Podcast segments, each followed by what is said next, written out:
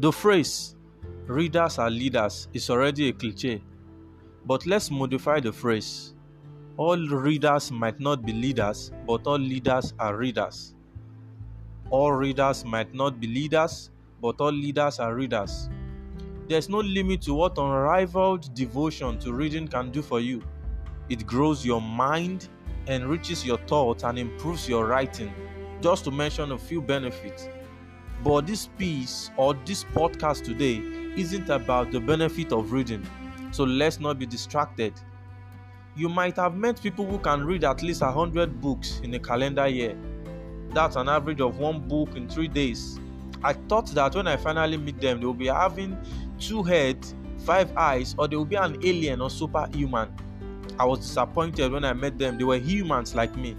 They even had more day to day obligations to attend to than I do, yet they managed to pull that off. Now, don't get me wrong, the goal of reading isn't to match someone else's reading prowess, it is for your personal transformation. However, the competition to read more than your friend is a healthy one. Sometimes, maybe. I guess that with great enthusiasm, you've stacked and selected a list of books you intend to read this year. Maybe even more than you read last year. But let me sincerely tell you that your reading goals might meet its Waterloo if you don't have an execution plan.